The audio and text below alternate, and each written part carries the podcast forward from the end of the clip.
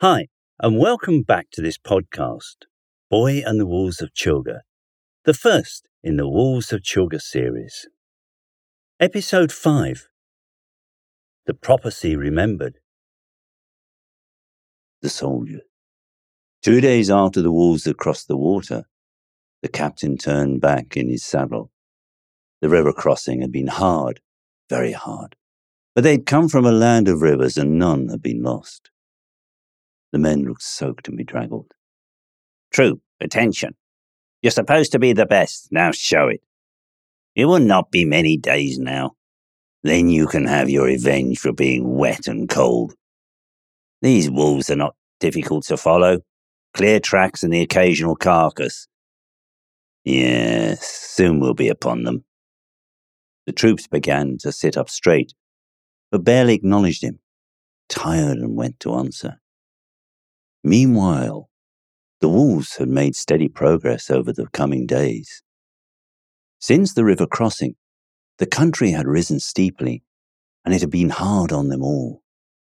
But now they were on high flatlands. As they travelled, the mountains ahead were becoming clearer. Vita thought it would be at least seven more days before they reached them. His work with Milena each evening, practicing self defense with the staff, was fun, despite the tiredness he felt. Milena said that he showed real promise. He'd never been good at any sort of sport before, and yet here he was running and learning combat methods. He knew he had so much more to learn. Milena could run three or four more times as long as he could. And she was so fast with the staff. Keep up, boy, whispered Biter. Wolfser wants to gain time on these flatlands. The mountains ahead will be test us all. Try to be a bit swifter. The stitch kicked in as Biter spoke. He grimaced. Maybe he wasn't that fit after all. It was ten days later. No trees, no hills, no nothing, just flatlands of coarse grass and scrub. Ten days of running and riding and sleeping exhausted every night. Every day the same, except for the mountains. At least they'd grown closer and closer until finally they had arrived near the cliff base. Wolfser called a halt, and they rested briefly. The cliffs towered above them, but between them and the rocky heights was a gorge dropping over a hundred meters. At the bottom, a meandering river. Boy could see the climb down would be difficult and dangerous. There was no clear path, and the ground looked loose and slippery. One false step, and he could fall all the way to the bottom. That was not the worst of it. If they managed to cross the gorge, they faced cliffs that rose and rose. The mountains looked so steep, impossible to climb, especially for the wolves. Milena shook her head. They are like the mountains of Chylgar. How are we ever going to climb up there? And yet we must, said Biter. We cannot go round them. Come, Wolfser wants us all. He will know what to do. They joined the other wolves gathering around their leader. No one was speaking, all of them waiting patiently as Wolfser sat staring at the cliffs. Boy studied the cliffs again. The dark rock looked menacing in the evening light. Behind the cliffs, and set back, were the mountains themselves, not as steep as the cliffs, but covered in trees. They seemed to rise forever. Above the tree line, bare rock, and then snow, so high they looked as if they were almost touching the sky. Wolfser addressed them all. When sickness is all around you, journey west for a valley on high. There you must search for an entrance on a path that is hidden from sight. The prophecy has been with us for countless generations. It is why we have made this journey. There must be a way, and yet I see no valley, no shallowing of these cliffs nor have I these past days, as we have drawn nearer. Perhaps the entrance is elsewhere. Let me run south and Hunter run north, suggested Runlong. Wolfser slowly shook his head. We have been watching the cliffs these last four days. Always we have run due west. I am sure there has to be another answer. We stay here for the night. Perhaps the answer will be clearer in the morning. Runlong pawed the ground for attention. Small Ears and I speak for the South Pack. We agreed that the journey had to be made. We agreed that the prophecy had not been handed down from generation to generation without reason, but we do not know for sure it is for now that the prophecy spoke. We have run willingly at your command these many days, but if by tomorrow there is no path ahead, we believe we need to rethink the way forward. Others agreed with her, including Hunter. Wolfsar, every pack here respects your lead. We have all heard your words at the Council of Wolves. But if there is not a way forward here, surely at least we have to look north and south for an answer. Run long, Hunter. I understand why you say this, but we are so short of time. The prophecy speaks of a valley. I do not believe the prophecy will be proved wrong. There are times when the solution is in sight but not seen. Sometimes the answer has to reach out to us, not us rush to seek it. He looked up and around him. In the same steady tone, he continued, The evening is upon us. Let each of us think and watch as we await the dawn. Without another word, Wolfsar got up and wandered off to sit alone, upright, staring at the cliffs or at the elusive valley. The other wolves sat and prowled around, saying little. Melena suggested they use the time practicing with the staff, but after several hard knocks, they both realized their heart wasn't in it. Biter came and lay down beside them. As had become their habit in the evening, they both leaned against him, except this time it was for comfort. But they were both unsure of what would happen next. Biter, said Boy, what happened at the Council of Wolves? You know, before we started this journey. Before the council came the sickness, Biter replied. It came upon us over one moon's rise and fall. Boy took that to mean a month. My brother and sister were out hunting. They'd found a weak deer. It was odd, for it seemed dazed and made no effort to escape. They killed it and began to eat, but it tasted bitter and so left it. On their return to the pack, a dizziness, a weakness, and a pain, such pain came upon them. Others in the pack began to fall ill. Soon, most of our pack was ill. Then we heard that members of other packs were also afflicted. We think it is linked to the soldiers that came from across the mountains. All this happened soon after they'd been sighted near the old tunnels. There had always been occasional man or animal that had strayed or tried to cross into our lands. Always we've turned them back, for they only seek to conquer and kill. The children listened enthralled. But this was different. These were soldiers, soldiers in armor. They tried to attack us with spears. Even after they caught and butchered Longears, Wolfsar would not have them killed. Many of us wanted revenge, but he reminded us that true strength lies in restraint. So we cornered them and disarmed them, returned them to the tunnels to show them our strength, and that for them to take back the message that this, our land, was not for them. Or so we thought. He paused, remembering. Yes, it was soon after that that the sickness began. We fear it is somehow to do with them, and now we are too few to guard the entrance properly. It was there at the council that we discovered how the other packs had caught the sickness. They too believed it started with a kill.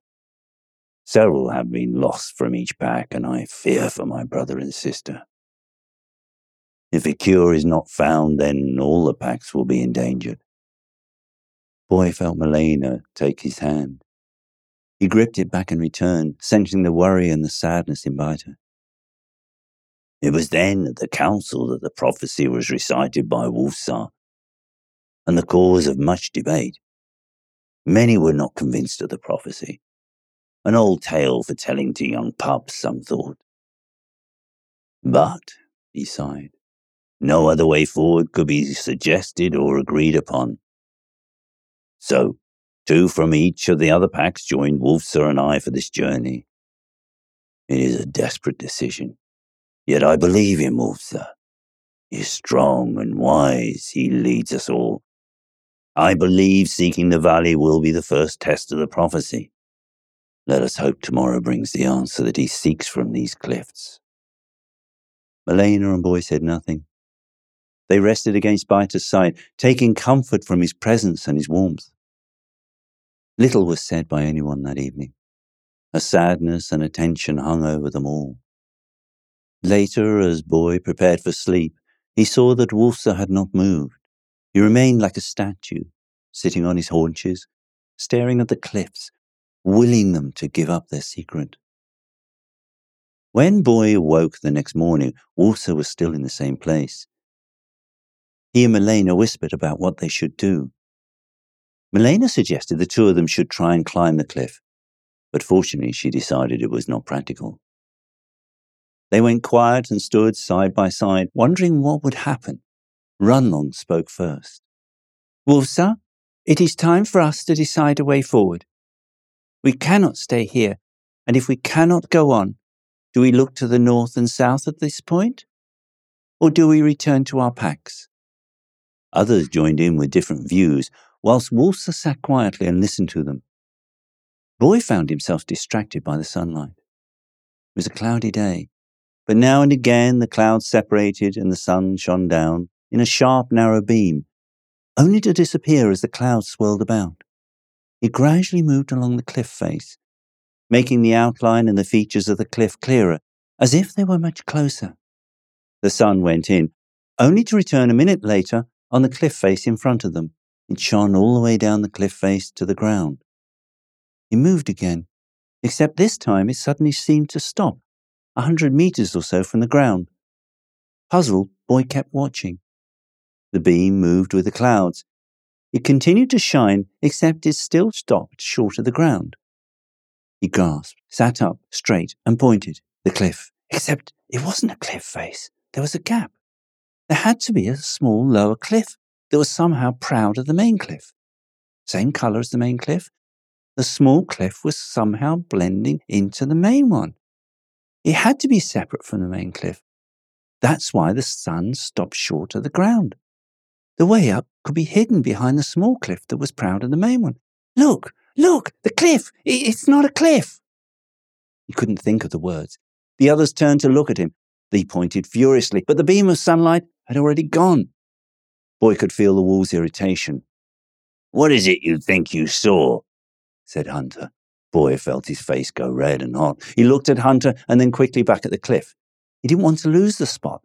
The sunbeams had gone completely, leaving the cliff looking dark and brooding. It had gone, the place had gone. Uh, the sun, it shone on the cliff. I think the cliff is split there, and there is a way up somehow. He stopped. He felt the disbelief as the wolves and Malena looked at him, and then the now sealed cliff face. I can't see anything, can anyone? demanded Runlong. Are we to risk the climb down and out of the gorge because Boy thinks he saw for a second something we cannot see? Silverback stepped forward. Wulfsar, the cub proved himself in the river, but do we risk the climb down and what he may have seen? What is your decision? Wulfsar remained silent. He was staring at Boy. He felt the intensity of the stare and had to look away. The wolf stood. He slowly moved up to him. Let us hear him properly. Tell me again, boy, what you saw and where. Wulfsar, you are putting off the moment. He saw nothing, complained Runlong. None of us can see anything. Let him speak. Remember, he is no ordinary cub. The others backed away deferring to Wulfsar. Uh, boy's heart was thumping and his mouth was dry. What if he didn't see anything? What was they going to say? He thought to himself. Courage, child, a voice deep inside him prompted. It was Wulfsar, uh, and he instinctively knew no one else had heard it. He took a deep breath and explained what he'd seen. He still stumbled over describing what he had seen and what he thought it meant. But this time he could see some of the pack believing him. Wulfsar turned to the others. I, like you, cannot see the small cliff or gap. But I will not give up on our pack so easily. Come, boy, take the lead with Biter and show us what you have found. Wulfsar led the way down into the river gorge. It was steep, but he followed the old tracks that sheep or goats had used in the past. The two children went next, Boy following Malena, with Biter behind. Couldn't look down. The drop was too great, and he didn't much like heights anyway. He kicked a stone by mistake and watched it as it crashed down and down, collecting other stones on the way before finally splashing into the river so far below. The ground on this side was slippery with too many loose stones. He was sure he would slip. He picked out his way carefully, his hand running along the cliff face beside him, constantly searching for anything to hold on to. Occasionally, he felt Biter steady him by holding the back of his tunic. Suddenly, there was a scrabbling of paws as Grey Paws lost her footing. He feared seeing her hurtling down the cliffside, but when he looked back, they were all still in line behind Biter. Malena kept turning around to warn him of loose stones or slippery footings. It seemed to take forever, and he felt exhausted by the time he reached the gorge floor.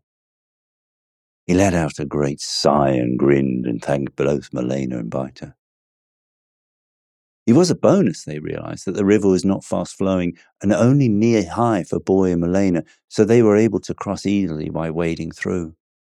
The climb back up was less scary, but hard work, and Boy's legs were aching badly by the time they reached the top. But the aching was as nothing compared to the nervousness and self doubt he was feeling.